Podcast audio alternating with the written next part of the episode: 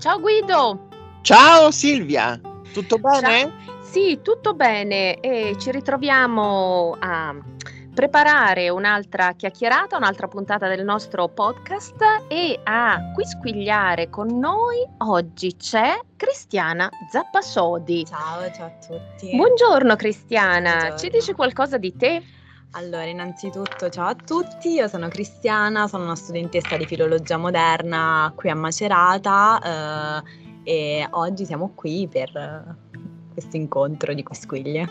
Sì, perché Cristiana eh, ci propone un eh, tema che si ricollega alle riflessioni che abbiamo fatto nella nostra precedente chiacchierata sulla tartaruga, perché continuiamo a parlare anche di femminilità e di, di genere attraverso un personaggio eh, speciale, attraverso Nikina, che è chi era cristiana questa Nichina e chi ce la racconta? Allora, come diciamo ci dice proprio l'autore di questo epitaffio mh, il Panormita possiamo definirla proprio un'illustre sgualdrina, quindi parliamo proprio di una prostituta.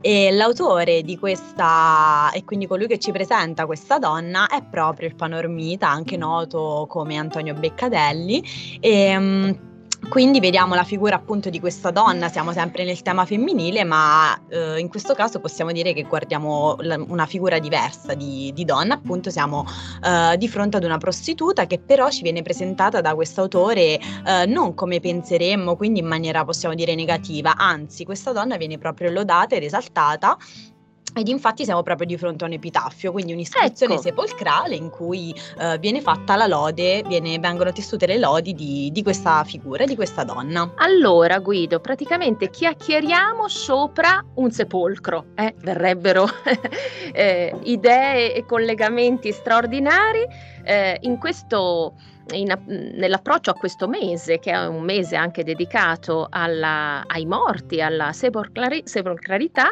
eh, noi parliamo di questa lunghissima tradizione della scrittura epigrafica e dell'epitaffio. eh, e Vorrei parliamo, sì, Se possibile, scusa se, in- in- se irrompo, ma mi viene in Certo. mente di nuovo la questione dell'epigramma e dell'emblema che vi ricorderete, erano due forme che si basano proprio sull'incidere, sul, sul eh, incidere la materia in modo che rimanga la memoria di qualcosa e questo secondo me è un, un elemento molto importante del, del senso stesso della scrittura, che è qualcosa appunto che serve poi per preservare il ricordo. Ascoltiamo quindi quello che ci dice Cristiana su questo testo che eh, si presenta come un epigramma, ma in realtà è un po' di più di un epigramma, è un po' più lungo, eh, in cui si, si lascia inciso sulla, non sulla lapide, ma sulla carta, un testo, ma un testo che dà vita e ridà vita al, al morto, in questo caso alla morta, eh, la prostituta Nichina. Prego. Esatto. Ed infatti è proprio questa donna che ci narra la sua vita, la sua- tutte le tappe della sua esistenza, infatti inizia proprio dalla sua origine, quindi un'origine che eh, ritroviamo nelle Fiandre e questa donna si sposta dalla sua città eh, perché mossa dalle preghiere di un uomo e quindi di un amante. E eh, si sposterà poi in vari luoghi del mondo per approdare infine a Siena. Ed infatti questo testo viene scritto dall'autore proprio nel momento in cui si trova a Siena, quindi vediamo anche un'attinenza tra il testo e eh, la vita del, del panormita. Comunque. ehm, questa donna appunto si stabilisce nel lupanare di Siena e eh, in realtà questo luogo, il lupanare, all'interno di quest'opera del Panormita, quindi dell'Ermafroditus, lo- l'abbiamo già visto ed infatti l'opera è proprio rivolta ai lupanari, eh, quindi alle figure delle prostitute ed infatti c'è proprio un'allocuzione al libro all'interno dell'opera in cui ehm, il, um, il poeta scrive come eh, questi testi siano rivolti quindi alle figure di prostitute ed infatti non siano ad esempio adatti a vergini o donne caste. E quindi vediamo appunto la figura della prostituta sotto questo nuovo punto di vista. Ed infatti la donna appunto si sposta quindi nel lupanare di Siena e ehm, Innanzitutto descrive se stessa proprio a livello fisico, quindi le sue caratteristiche che sono quelle della bellezza, dell'eleganza e descrive proprio anche il colore della sua pelle, ad esempio che è candido come la neve. E um, innanzitutto questa, questa donna um, ricorda il fatto che all'interno del lupanare di Siena sia stata una delle più uh, richieste, possiamo dire come donne, uh, quindi una delle più famose. Ed infatti eh, presentando proprio il suo nome uh, scrive come questo nome sia un nome famoso famoso, quindi illustre, e um, ricorda anche quelle che sono state le sue capacità uh, all'interno del lupanare che gli hanno pro- poi permesso di distinguersi all'interno di questo luogo. Ed infatti eh, all'interno di questo, di questo, epitaffio quindi emergono anche contenuti che in realtà riscontriamo in tutta l'opera del Panormita che sono contenuti licenziosi ed erotici, infatti eh, la donna descrive anche come ehm, diciamo si ehm, trovava a...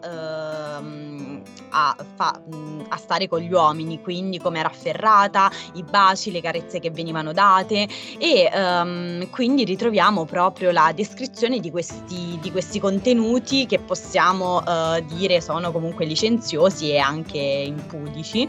Uh, comunque Uh, la donna uh, sottolinea anche un, un, aspetto che in questo, uh, in questo, epitaffio è anche sorprendente, possiamo dire, che è quello economico. ed infatti Nikina scrive proprio come ciò che le dava più piacere non erano tanto le carezze degli uomini, ma erano proprio i soldi. E mm, quindi possiamo vedere come il Panormita presenta una donna che è anche economicamente autonoma e economicamente praticamente ehm, riesce a uh, vivere di, del lavoro che le piace fare e, um, ed è proprio grazie a questo indipendente. Uh, quindi questo ci stupisce perché insomma uh, ricordiamo che siamo comunque nel 1400, quindi presentare questa figura sotto questo punto di vista, una donna anche economicamente autonoma, è qualcosa di um, possiamo dire straordinario. E, um, ed infatti questa donna non si soddisfa eh, con gli uomini, infatti scrive proprio come eh, nonostante sia stata sollecitata da 100 uomini in una notte, questo non l'abbia soddisfatta, ma appunto il suo principale godimento è proprio quello economico.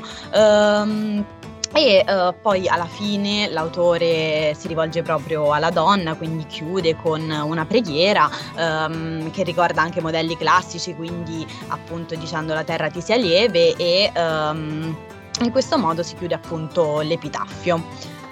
Sì, bello. Ehm, ci dice qualcosa il poeta eh, sulle eh, sue tecniche seduttive, cioè come esercitava questo, questa professione e cos'è che la, la, rendeva così speciale rispetto a tutte le altre che la svolgevano nello stesso luogo. Ed infatti è proprio interessante come l'autore scenda proprio nel dettaglio di, questo, di questi momenti, eh, proprio perché eh, Nichina descrive il modo in cui era afferrata dagli uomini, in cui dava dei baci e descrive proprio come i baci venissero dati da lei ehm, non solo durante appunto l'amplesso ma anche successivamente, quindi è proprio eh, descritto ogni momento di, di, sua, di questo suo trascorrere eh, il tempo con gli uomini.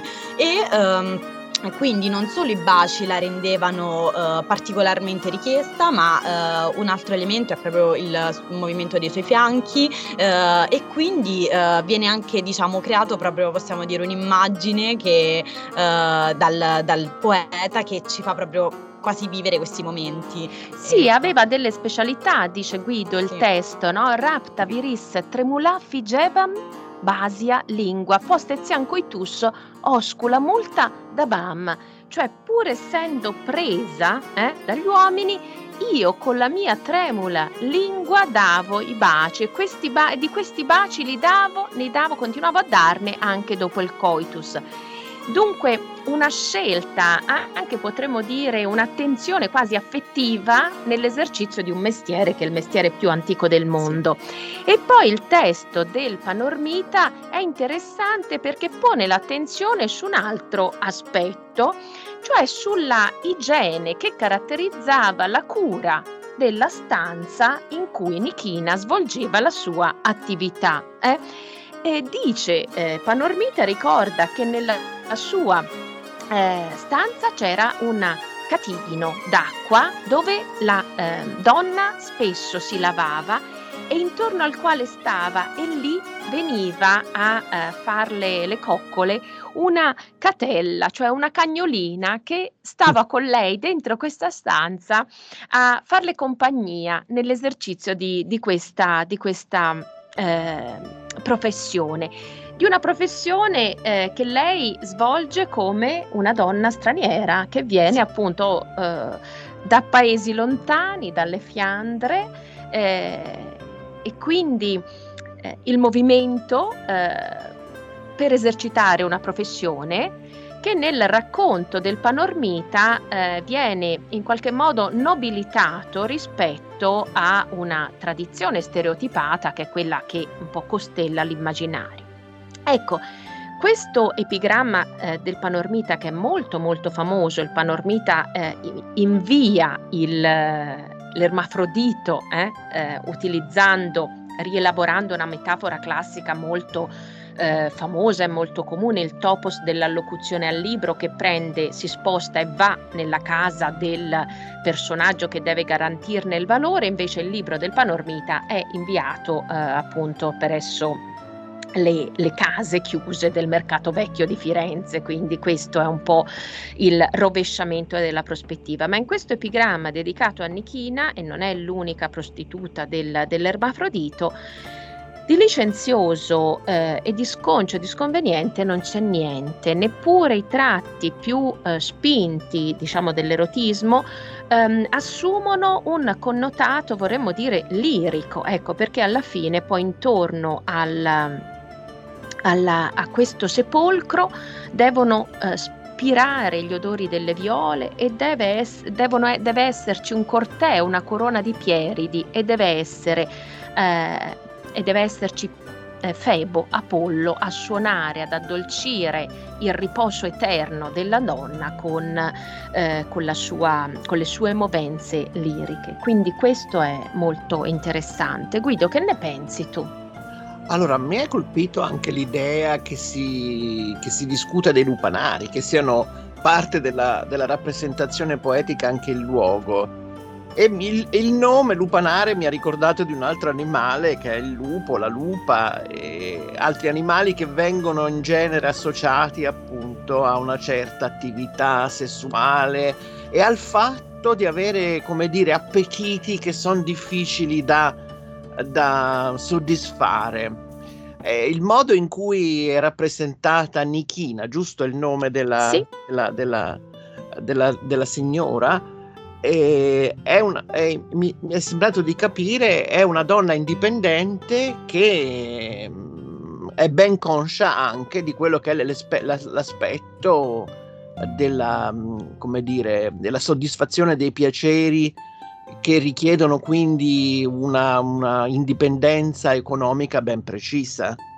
Ecco, io mi chiedevo, una, una curiosità che mi è venuta ascoltando, se questo ritratto ehm, ha insomma degli aspetti che riguardano la realtà del tempo o seppure rientra in, anche in qualche forma stereotipata per quanto, per quanto notevolmente, notevolmente come dire, eh, abbellita dalla capacità di un poeta così importante come era il Panormita.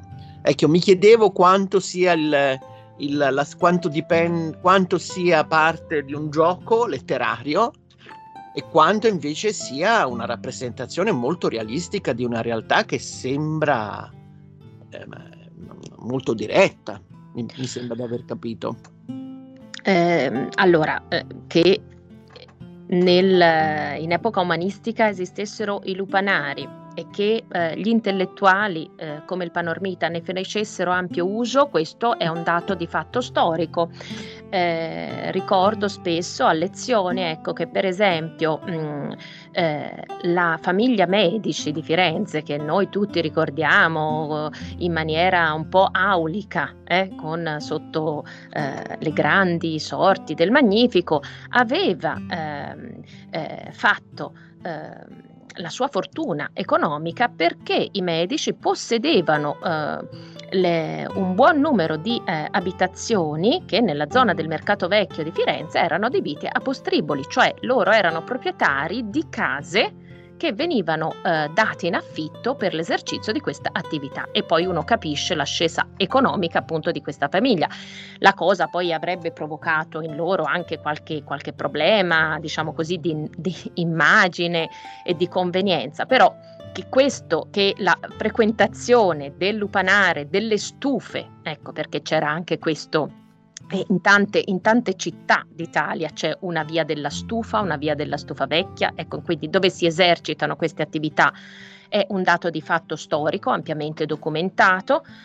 E, ehm, eh, la eh, bravura del panormita eh, consiste certamente, non è l'unico eh, che lavora sulla, eh, sullo, mm, sul nuovo, su una nuova rappresentazione anche della donna eh, che assume in qualche passaggio qui i tratti della donna angelica, della tradizione stilnovista, però è rovesciata chiaramente perché eh, è tutt'altro che un personaggio eh, astratto, angelico che sta in cielo. Queste sono proprio, ecco, per tornare alla dimensione spaziale delle nostre quisquiglie, queste sono proprio donne che stanno sulla terra, che fanno un mestiere, che godono di questo mestiere almeno nella prospettiva che ci dà il panormita, e che da questo mestiere guadagnano e che sanno che l'obiettivo di questo, dell'esercizio di questa attività è il lucro.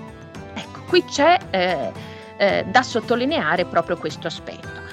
Da un punto di vista letterario, eh, qui funziona ed è veramente dirompente il rovesciamento, cioè la nobilitazione in termini vorremmo dire, insomma, non ancora neoplatonici, ecco, però di una donna eh, di così basso livello, eh, la Taide, che fra, tra l'altro insomma è anche citata eh, nel, nel testo, che era il sinonimo, lo stereotipo della negatività in assoluto, pensiamo a Dante e, e Taide, Qui invece viene rovesciato e viene nobilitato. E questo è un mm, cambiamento strutturale mentale attraverso la letteratura fondamentale perché tutto questo approderà in tempi più recenti nell'antologia di Spawn River. Ecco, l'antologia di Spawn River è ampiamente debitrice a modelli come questi, di cui eh, insomma Panormita è stato uno dei principali eh, interpreti e eh, innovatori in cui sono proprio i personaggi, come dire, vorremmo dire Guido, proprio le quisquiglie della società che sì. invece assumono vesti nuove e eh, vengono rivitalizzati nel momento estremo, anzi nemmeno nel momento estremo, dopo che si è già compiuto l'ultimo atto della loro esistenza. Sì, sì, sì. Aggiungerei anche il ritorno di un'opera importantissima di epigrammi greci che è l'antologia palatina che mm, appunto tu parlavi di, di Spawn River e anche, anche questa opera così interessante, ricca di, di epitaffi ed epigrammi, rappresenterà una risorsa straordinaria della prima età moderna. Il, il, la frase finale con cui, con cui, si è conclusa questa bella presentazione, il, il, detto ti sia lieve questa terra, è presente anche in questo, in questo, in questo componimento, giusto? Sì, sì, sì, assolutamente. E è anche un richiamo naturalmente al mondo classico, quindi c'è questa attinenza naturalmente sempre tra umanesimo e uh, età antica e che qui ritorna uh, nelle ultime righe. Volevo aggiungere, se posso, um, anche il fatto che comunque naturalmente c'è attinenza tra eh, l'opera e la figura di questa prostituta e la realtà, basti guardare il successo dell'opera, infatti ci troviamo in un periodo in cui l'attenzione prevale anche verso il piacere, eh, l'attenzione diciamo al, alla passione. E quindi siamo anche in un periodo differente rispetto all'età precedente, basti guardare ecco l'Alto Medioevo per esempio. E quindi eh, naturalmente io ritrovo cioè a mio parere c'è attinenza tra testo, realtà e periodo in cui l'opera è appunto immersa e scritta. Sì, il passaggio a cui facevi riferimento tu, Guido, è proprio questo. Sitque tuo cineri non onerosa silex, è ancora più eh, raffinato. Sì, è una variazione e, sul tema, certo. Sì, e alla tua cenere, quindi tu sei già cenere, alla tua cenere la pietra non sia grave, non sia onerosa, eh? la, la pietra che ti sta sopra, quindi pulvis et umbra sumus, eh, però anche quando siamo ormai polvere d'ombra, qualcosa ci può continuare a star sopra e allora l'auspicio è che sia lieve anche in questo momento estremo. Bene, grazie Cristiana. Grazie a voi. Grazie Cristiana, è molto interessante il tema. Grazie. Grazie Guido, ci prendiamo un caffè e alla prossima Quisquiglia. Ciao. Arrivederci. Ciao, ciao, ciao.